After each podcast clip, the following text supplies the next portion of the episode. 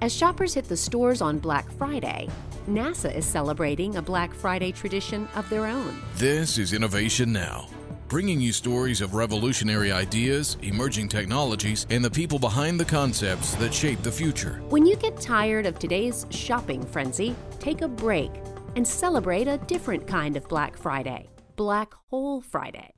A black hole is a region in space where the pulling force of gravity is so strong that light is not able to escape. The strong gravity occurs because a large amount of matter has been pressed into a tiny space.